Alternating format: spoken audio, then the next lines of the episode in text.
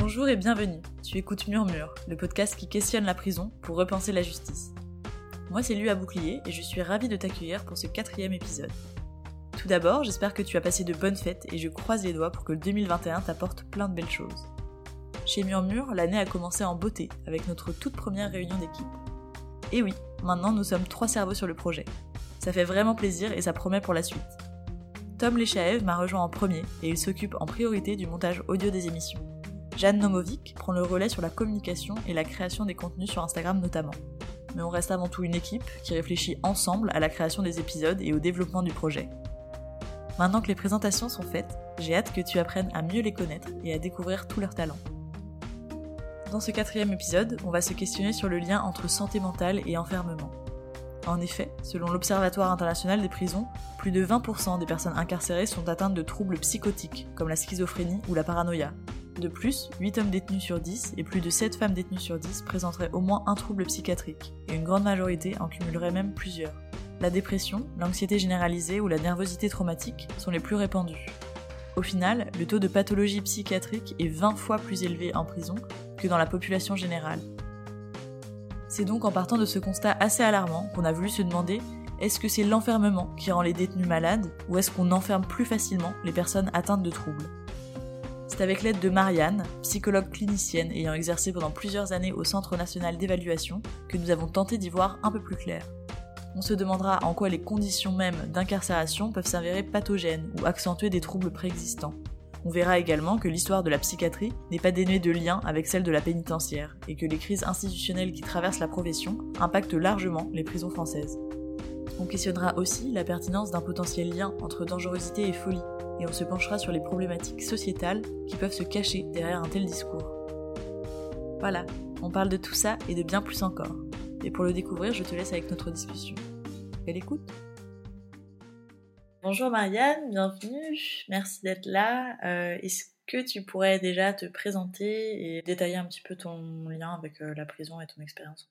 Bonjour, moi euh, je suis psychologue. Jusqu'à il y a très peu de temps, j'étais psychologue en, détention. J'avais depuis longtemps eu l'envie de, travailler dans le, domaine.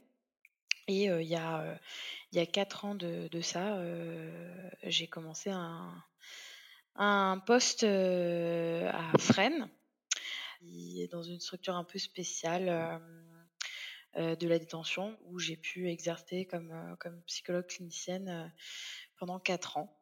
Voilà. Et je viens d'en démissionner, mais je garde des liens avec la détention parce que je, je suis assez engagée dans la vie associative autour, autour de la question du lien social et de, et de la prise en charge de la santé mentale des, des détenus. Est-ce que tu peux nous expliquer justement euh, quel est ce service dans lequel tu as travaillé et quel est son rôle euh, au sein de l'administration pénitentiaire? euh, Moi, où, où j'ai exercé pendant, pendant ces années-là, ça s'appelle le CNE. Donc, c'est le Centre national d'évaluation. Il y en a trois en, en France, trois ou, quatre, il me semble. c'est un endroit un peu spécifique où on reçoit seulement des détenus qui sont condamnés à des, des longues peines. Donc, à partir de, de 10 ans de, de, peine, il passe par, par cette structure-là. il reste six semaines chez nous et là on va entreprendre un travail d'évaluation psychologique, psychocriminologique à plusieurs avec un psychologue clinicien, un psychologue du travail et un CPIP un conseiller d'insertion et de probation deux buts en fait. Soit ils arrivent en début de peine, c'est-à-dire juste après leur euh, procès. Donc euh, généralement ils ont passé plusieurs années en maison d'arrêt en attendant le, le, verdict euh, du, du procès. et il faut décider ensemble de, de, de du centre de détention où ils vont faire le, gros de leur peine. Euh, et euh, en gros, c'est en passant euh, ces six semaines avec nous où on va faire beaucoup d'entretiens, les voir pendant plusieurs heures chacun, croiser nos regards, en reparler en équipe avec eux pour choisir un centre de détention qui correspond un peu à leur, profil. ou alors, on les reçoit en fin de peine quand ils demandent une libération conditionnelle au juge, ils arrivent chez nous pour qu'on fasse une espèce de gros topo de de où ils en sont euh, psychiquement et socialement euh, dans, leur parcours à ce moment-là. Et euh, bah avec ces années d'expérience, etc., et ce rôle-là, quel est ton constat sur la santé mentale des détenus français et françaises? Constat, c'est que de, de, toute façon, la maltraitance psychique en détention, elle est assez dramatique. Euh, je pense que la manière dont on déshumanise euh, euh, les détenus a de fait nécessairement un effet néfaste sur leur santé mentale, si on peut appeler ça santé, en tout cas sur leur bien-être ou pas. et j'ai envie de dire que un peu tout est mis en place pour, pour ne pas favoriser un, confort et une sérénité euh, psychique. Donc, euh, les difficultés euh, de souffrance morale vont être à fleur de peau. Pas seulement parce que le lieu de la réincarcération est un lieu maltraitant, déjà parce que l'humain n'est pas fait pour être isolé et, enfermé. de fait, il y a quelque chose qui rend fou dans ce, dans ce fonctionnement-là. Aussi parce que, de toute façon, euh, quand on arrive en détention, euh, après ça dépend beaucoup de pourquoi on y est. Moi, je parle aussi de mon regard qui a été plus euh, aiguisé autour de personnalités qui venaient là pour, des crimes, donc pas pour des toutes petites peines. Mais dans tous les cas, arriver en détention, euh, c'est un peu le symptôme d'un parcours de vie ou d'un moment traumatique euh, euh, qui implique que le, bien-être psychique va, être un peu complexe à, atteindre. Donc il y a comme ça une espèce de, vase communicant de, ce qui se s'est passé à l'extérieur, de parcours de vie qui peuvent être difficiles, du passage à l'acte qui implique euh, un tournant dans la vie psychique de la personne, et, euh, de toute façon des conditions aussi euh, de détention en France particulièrement qui sont qui sont pathogènes, comme on dit dans le dans, dans, dans le jargon, c'est-à-dire qui, qui, créent de la pathologie, quoi. Mmh. Mais quel type de pathologie bah, c'est compliqué de les, de les définir spécifiquement parce que ça va dépendre énormément de la personnalité des gens, euh, de toute façon. Euh, il y, y, a des personnes pour qui la souffrance euh, de l'enfermement va se manifester par des troubles du comportement, comme on dit, donc qui vont être plutôt d'une altération un peu du, du, du lien à l'autre, du respect, de, de, la norme sociale. Il y a d'autres pathologies qui vont se développer plutôt du côté de la dépression. Euh, ce qui est euh, peut-être un peu le plus fréquent, euh, là aussi bien sur les petites peines que les grandes peines, donc avec beaucoup beaucoup de personnes qui ont un risque de passage à l'acte suicidaire et beaucoup de personnes qui se suicident en détention. Hein, il y a certains psychiatres qui ont relevé une psychose dite psychose carcérale, ce serait que, de dire que en fait c'est un moment de décompensation délirante avec une entrée dans une forme de une forme un peu spécifique de, psychose qui qui serait déclenchée par l'environnement de la détention et qui serait immédiatement apaisée une fois sortie et qui en tout cas, n'existait pas avant, avant d'y entrer. Mais encore une fois, euh, ça, ça, a été, euh, ça a été décrit et c'est aussi assez décrié. Dans tous les cas, ce, qu'on peut dire, c'est que euh, quand il y a chez quelqu'un une fragilité psychique, une, une, souffrance compensée ou décompensée, la, la, détention peut être un, élément euh, déclencheur, voire, voire une source qui, qui fait un peu exploser et, qui met à jour des, des troubles. Les chiffres portant sur le nombre de personnes souffrant en détention peuvent porter à croire que les troubles psychiques sont forcément facteurs de violence ou de dangerosité. Est-ce qu'il y a un lien entre santé mentale et criminalité? Ou est-ce que c'est euh, nous qui interprétons ça comme ça? Bah, En fait, euh, moi, c'est toute la question de là où j'ai travaillé. Euh, c'est-à-dire qu'en fait, on embauche des psys en détention pour dire si cette personne-là va être dangereuse ou pas. Et ce qui est effectivement très symptomatique d'une confusion entre, entre troubles psychiques et, et dangerosité, parce que parce que spontanément, en tout cas après quatre ans d'expérience comme ça, je ne peux pas dire euh, la, la, la, folie euh, euh, rend dangereux. Je pense que dans un premier lieu, il faut absolument entendre, il faudrait que, que la population même entende que fragile psychiquement rend fragile aux yeux de la société et beaucoup plus souvent victime qu'agresseur. parce que être en souffrance psychique, ça implique euh, d'avoir plus de difficultés pour se défendre face à un monde qui est de fait en plus violent. Après, le problème, c'est qu'on a trop tendance, mais parce que ça arrange et que ça simplifie les choses, à, à essayer de faire un peu rentrer les gens dans des étiquettes. C'est-à-dire que euh, la limite entre normal et, pathologique, enfin en tout cas, euh, c'est ce que Freud explique, c'est une continuité, c'est pas euh, une, limite imperméable. C'est-à-dire que peut tous à un moment déconner, perdre pied, être en dépression.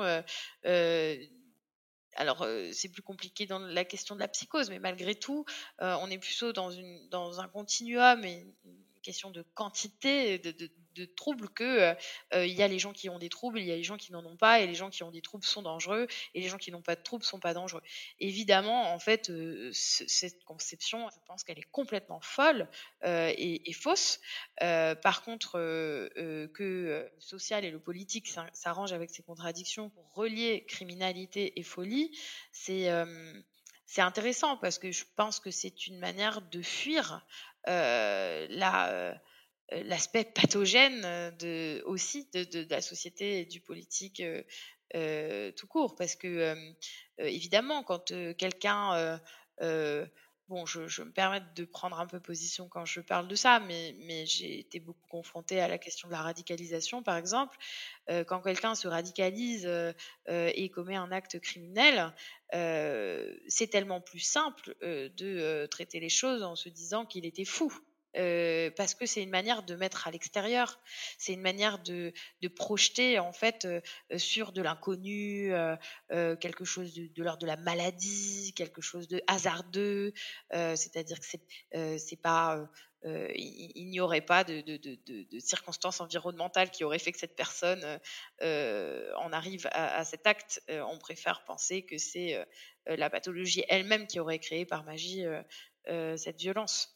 Euh, donc voilà, c'est-à-dire qu'il y a eu un mouvement effectivement, euh, je pense encore plus fort depuis le début des années 2000 et des lois sécuritaires qui sont intervenues à ce moment-là et qui a lié très franchement la, folie avec la, criminalité, alors que c'est pas du tout la même chose.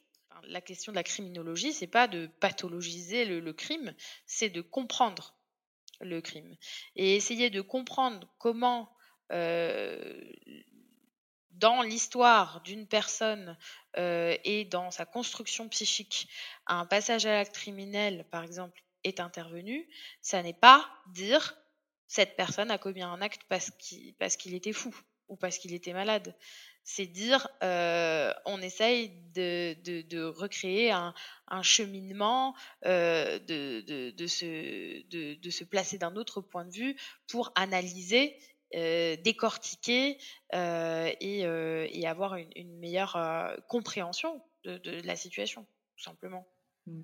parce que c'est un peu se déresponsabiliser en fait, de, de, mettre sur le dos de la folie. Complètement, c'est une forme de déresponsabilisation euh, euh, et, et, de d'extérioriser la problématique euh, pour ne pas interroger le social, c'est-à-dire dire les gens qui sont en prison euh, sont fous et sont malades.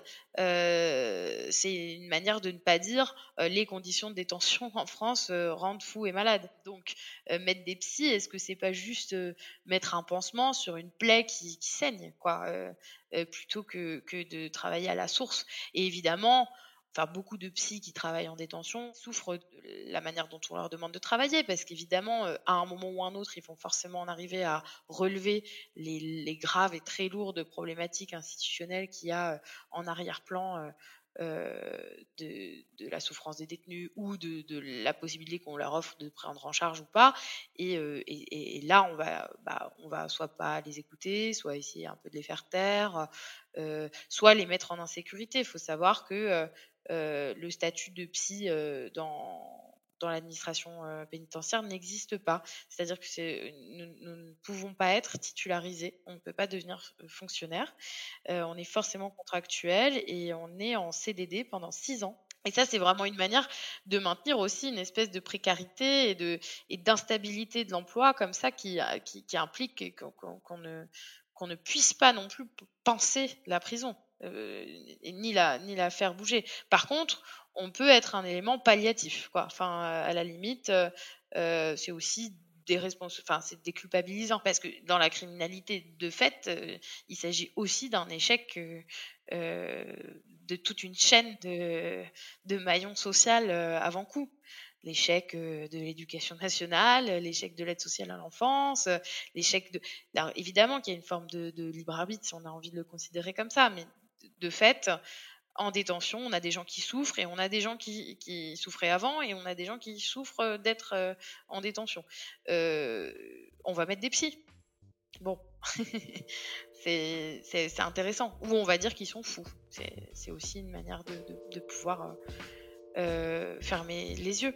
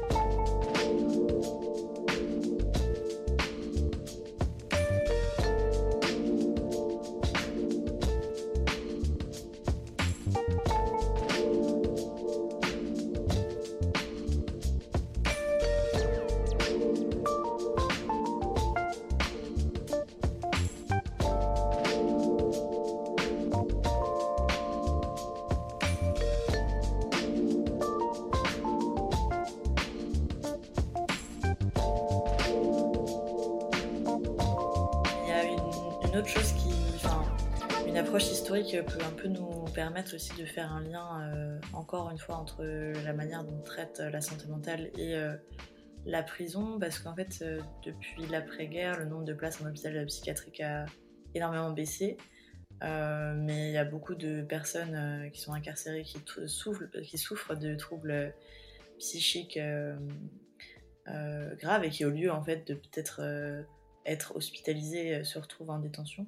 Est-ce que euh, voilà, est-ce qu'il faut voir un changement de comportement euh, étatique enfin, dans la manière d'appréhender et de traiter la santé mentale? Ah, je, je pourrais pas avoir un point de vue global et historique et, sur l'histoire politique de la question, mais moi, si je peux juste donner mon avis d'un point de vue de clinicienne, pour avoir travaillé en, psychiatrie et, en, détention, j'ai vu la psychiatrie dépérir et effectivement, en arrivant en détention, j'ai vu la, question de la, la, surpopulation. Et ce qui est intéressant, c'est quand on, écoute des détenus qui ont connu les deux. Et là, il y a quelque chose de très frappant, euh, dont je pense que beaucoup de gens se, se rendent pas trop compte, c'est que j'ai plusieurs fois, même souvent, entendu des détenus euh, dire avoir beaucoup plus peur de se faire hospitaliser en psychiatrie que d'être incarcérés. Des détenus refusaient l'hospitalisation psychiatrique euh, en expliquant se sentir plus contenus et plus rassurés en détention.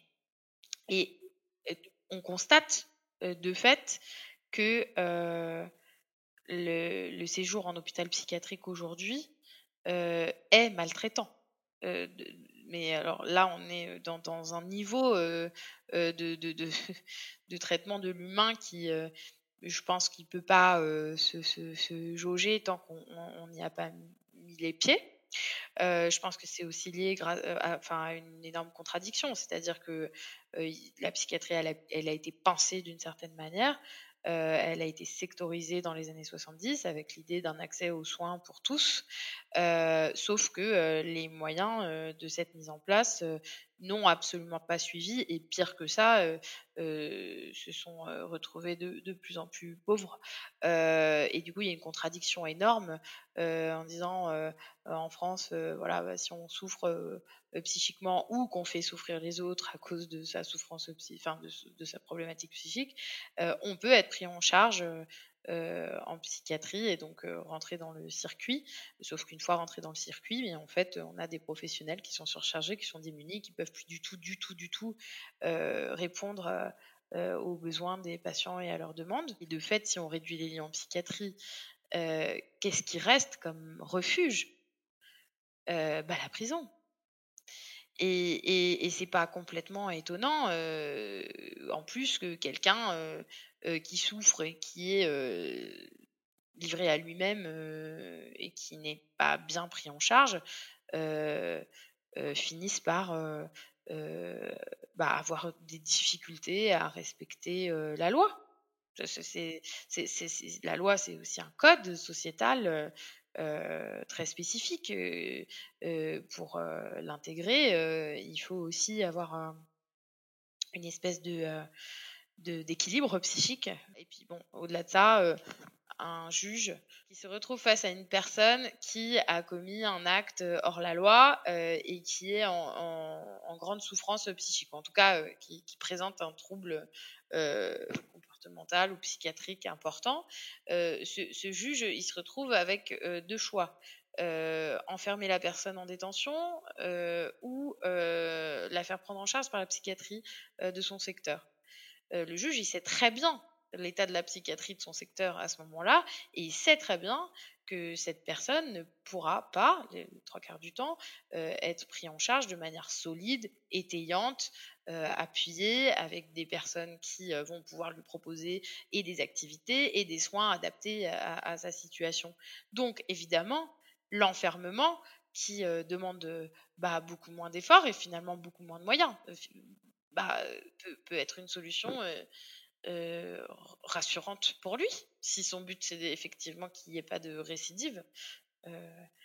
voilà. Oui, et puis il y a un autre aspect aussi, parce que j'ai j'ai entendu parler euh, du fait que les personnes avec des troubles euh, psychiques pouvaient être euh, jugées non aptes à être emprisonnées, mais finalement, c'est quelque chose qui est très peu mis en place, mais aussi pour des raisons, je sais pas si on veut dire morales, mais sur la responsabilité de l'individu et se dire que si on si on juge qu'une personne n'est plus responsable de ses actes, c'est aussi un peu lui enlever une, part de son humanité. Oui, quelqu'un présente des troubles psychiques au moment de son passage à l'acte.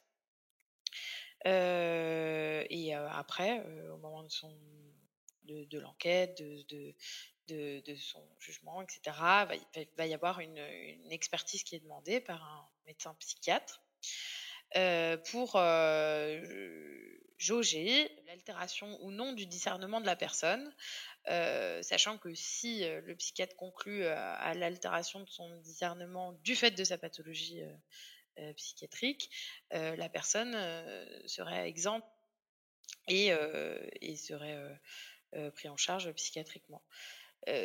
Face à ça, les psychiatres sont confrontés à, un majeur problème qui est celui qu'on vient de relever, c'est si je reconnais l'altération du, discernement et que je dis que cette personne avoir de, réponse pénale à son acte, mais une réponse de soins, mais que pour autant je perçois que dans la problématique de la personne, il se peut qu'il y a un risque de dangerosité de récidive. En tout cas, c'est ce qu'on va demander au psychiatre en plus. S'il perçoit ça, déclarer l'altération du discernement et dire que la personne doit être pris en charge sanitairement, bah, c'est savoir que de toute façon, il ne pourra pas être pris en charge correctement. donc, il y a un cas de conscience par rapport à ça qui est très compliqué pour les psychiatres et on, dit souvent que ils préfèrent, enfin, il y a une expression qui est souvent utilisée comme ça, ils préfèrent, je crois qu'ils disent ouvrir le parapluie, c'est-à-dire prévenir plutôt que guérir, quoi. Donc, on va pas trop se mouiller. et puis, vu qu'on ne peut pas proposer une offre de soins adaptée à cette personne, il vaut mieux à l'heure actuelle qu'elle soit en détention. Donc, carcéré pour troubles psychiques, c'est très, très, très rarement prononcé. notamment, je pense, à cause de cette problématique-là. Autre problème, les psychiatres en France aujourd'hui, c'est une catastrophe il n'y en a plus. C'est une discipline que les jeunes médecins ne veulent pas choisir euh, parce qu'elle ne, déjà, elle rapporte pas du tout de sous. Euh, et en plus de ça, euh, l'état de la psychiatrie actuelle, voilà, enfin tout le monde sait à quel point c'est catastrophique et du coup, les jeunes médecins n'ont pas du tout envie de devenir psychiatre. Donc, il n'y a plus de psychiatres. Et il y a encore moins de psychiatres compétents. et quand il y en a et qui font des expertises, ils sont très très mal payés. Ça leur demande beaucoup d'heures. Donc il faut vraiment qu'ils aient une passion chevillée au corps pour le pratiquer. Donc là, on réduit encore le nombre de personnes qui vont être en capacité, en gros, de répondre à ces questions. Et il y a même des régions où les psychiatres sont tellement rares que quand on va demander une expertise, on va la demander, par exemple, à un médecin généraliste. Ou voilà, moi j'ai moi j'ai vu des, ORL se prononcer sur une personne qui pourrait avoir besoin d'un tuteur ou pas légalement, quoi. ce qui, n'a aucun sens pour, pour un handicap mental, par exemple. mais donc, cette pénurie de psychiatres et le fait que la, profession soit, soit, soit décline en fait ces dernières années, ça joue aussi sur la qualité des expertises et sur l'engagement des psychiatres dans dans ces liens avec, euh, bah, bah, avec ce genre de, démarche et dans la défense des gens qui souffrent psychiquement ou qui sont euh, euh, voilà vis-à-vis de, la, de la réponse pénale. ensuite, il y a aussi une dernière problématique, c'est que, comme tu le disais, effectivement, alors ça, c'est, enfin, voilà, tout le monde ne, pense pas pareil, mais déresponsabiliser quelqu'un euh, suite à un passage à l'acte en lui répondant euh, que, en gros, sa maladie mentale le fait sortir du système pénal, c'est lui dire qu'il n'a pas les mêmes devoirs que les autres du fait de ses fragilités, mais personne n'a pas les mêmes devoirs que les autres, c'est aussi potentiellement considérer qu'elle n'a pas les mêmes droits. Et, ça, je pense que si on essaye d'avoir une approche un peu plus de renverser un peu le, schéma de pensée, c'est est-ce que quelqu'un qui serait qui, souffrirait de, troubles psychiques serait forcément dans l'incapacité de, d'avoir accès à, une, à un jugement en fait. La justice, euh, qui soit du côté des victimes comme du côté des auteurs, euh, elle, euh, elle a un sens et elle a un sens dans la psyché de, quelqu'un et dans le parcours psychique de quelqu'un. reconnaître une responsabilité vis-à-vis d'un acte, c'est aussi considérer la personne comme comme euh, un humain, comme un adulte, euh, qu'on pourrait prendre en compte avec ses failles et ses fragilités si on avait une justice potentiellement aussi plus fine par rapport à la question des, troubles mentaux, mais de là à, l'en extraire directement, c'est quand même une, position euh, terriblement déshumanisante, infantilisante et, méprisante, quoi, quelque part. Euh, et, et, c'est pas forcément quelque chose qui engage euh, la personne euh, qui a, commis un passage à l'acte grave, par exemple, à, pouvoir établir une forme de, réflexion. La sentence a un sens quelle que soit la forme que prend la peine derrière, la sentence de la justice a un sens dans l'économie psychique de quelqu'un et le fait qu'il présente des troubles psychiques ne, ne, l'extrait pas nécessairement de, ce, de, de, cet accès à la loi. Et est-ce qu'il y a, y a, un suivi qui est mis en place pour les personnes qui sortent de détention Bah non, ça c'est un peu le, le grand drame. c'est que qu'est-ce qui se passe vis-à-vis du suivi psychiatrique? Il y a énormément de, détenus qui ont une première prise en charge psychiatrique en détention dans, dans, leur vie. Quoi. Enfin, c'est la première fois qu'ils vont rencontrer un psychiatre et c'est surtout la première fois qu'ils vont être médiqués. Enfin, on va leur prescrire des médicaments. Toujours est-il que quand un détenu reçoit des médicaments, mettons, pendant deux ans en détention, que ce traitement lui convient, le stabilise, en tout cas qu'il adhère à, ça, à, cette proposition thérapeutique. sa sortie, à sa sortie, il est basculé en fait du service de soins psychiatriques spécifique à la détention sur le service de soins psychiatriques de son secteur euh, extérieur. Euh, et donc, du coup, il, rejoint euh, le, système psy lambda auquel tout un chacun est censé avoir accès.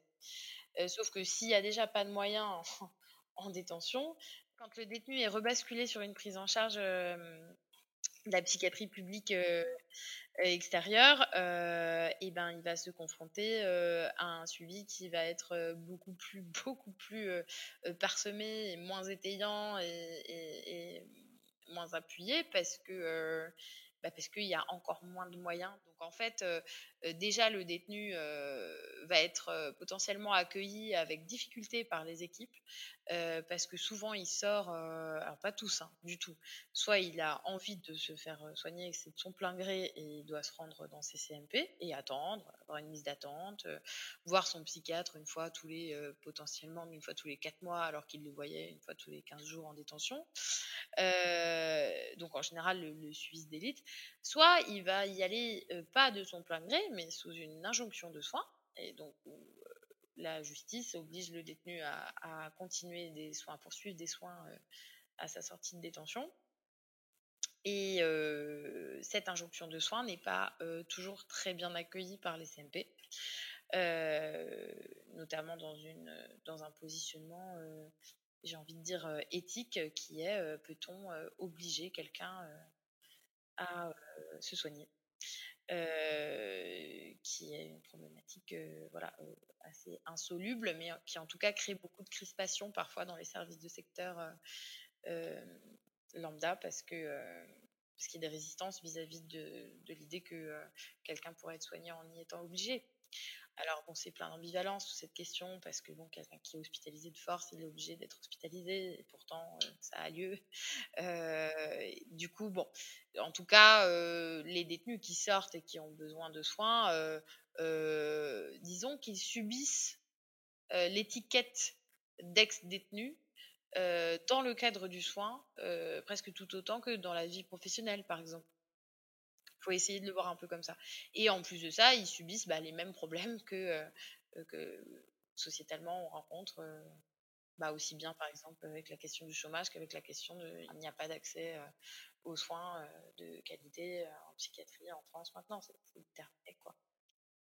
Est-ce que tu as des recommandations artistiques à lire, à écouter, voilà, pour aller plus loin sur cette thématique? Pense qu'il est intéressant euh, sur la question de l'enfermement, du rapport entre psychiatrie et, euh, le monde judiciaire, euh, de regarder 12 jours de, Raymond Depardon, même si ça traite des personnes qui sont enfermées en psychiatrie. voilà, ça, ça, donne un aperçu un peu de, de, ce qui se passe en lien entre justice et psychiatrie. Euh, à part ça, il y a une série euh, de quatre épisodes, il me semble, des pieds sur terre qui s'appelle Les hommes violents. Qui est euh, vraiment euh, hyper pertinente et intéressante pour en fait aborder un peu le parcours de quelqu'un qui prend une problématique de violence et notamment dans un parcours juridique et psychiatrique et dans tous les, toutes les défaillances, enfin on, ne les voit pas toutes, mais on voit certaines défaillances de, de, cette prise en charge qui, qui, me paraissent euh, assez intéressantes. Ok. Et est-ce que tu aimerais entendre une personne particulière sur ce podcast ou... Moi, j'aimerais beaucoup entendre un surveillant ou un directeur de prison. D'accord.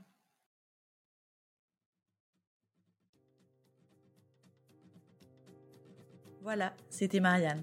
Un grand merci à elle pour le temps et les échanges accordés, ainsi que pour ses réflexions aussi passionnantes que nécessaires sur notre rapport à la psychiatrie et à la maladie. Selon moi, ces échanges appellent aussi à appréhender la criminalité comme relevant de problématiques sociétales et pas seulement individuelles. En effet, il semble plus facile de pointer du doigt la maladie pour expliquer la violence que de se pencher sur l'implication potentielle de circonstances environnementales dans un passage à l'acte. Mais dans un sens, pathologiser, c'est aussi déresponsabiliser la société. J'espère que tu as apprécié cet épisode et si c'est le cas, n'hésite pas à nous mettre des étoiles plein les yeux sur Apple Podcast et même à avoir l'audace de laisser un commentaire pour aiguiller les curieux et curieuses qui tomberaient sur Murmure par hasard. Sinon, le bon vieux bouche à oreille marche toujours aussi bien, alors surtout ne t'en prive pas. Et si tu ne veux plus rien rater, tu peux suivre le projet sur Instagram en cherchant murmure-du-bas podcast, ou tu peux aussi t'inscrire à la newsletter en suivant le lien dédié dans la bio. On y présente les nouveaux épisodes, l'actualité du projet et plein de ressources pour approfondir les sujets en attendant la suite. Et puis, si tu veux nous envoyer des mots doux, rien qu'à nous, tu peux nous écrire tes commentaires, retours ou propositions par email à l'adresse suivante murmurelepodcast.gmail.com. On répond à tout le monde. Cet épisode a été conçu et réalisé par moi-même, lui à bouclier. C'est Tom Lechaev qui s'est chargé du montage et du mixage audio, et Jeanne Nomovic qui a réalisé la promotion de l'épisode. On te remercie tous les trois pour ton écoute et on te donne rendez-vous très bientôt pour le prochain épisode. En attendant, prends bien soin de toi.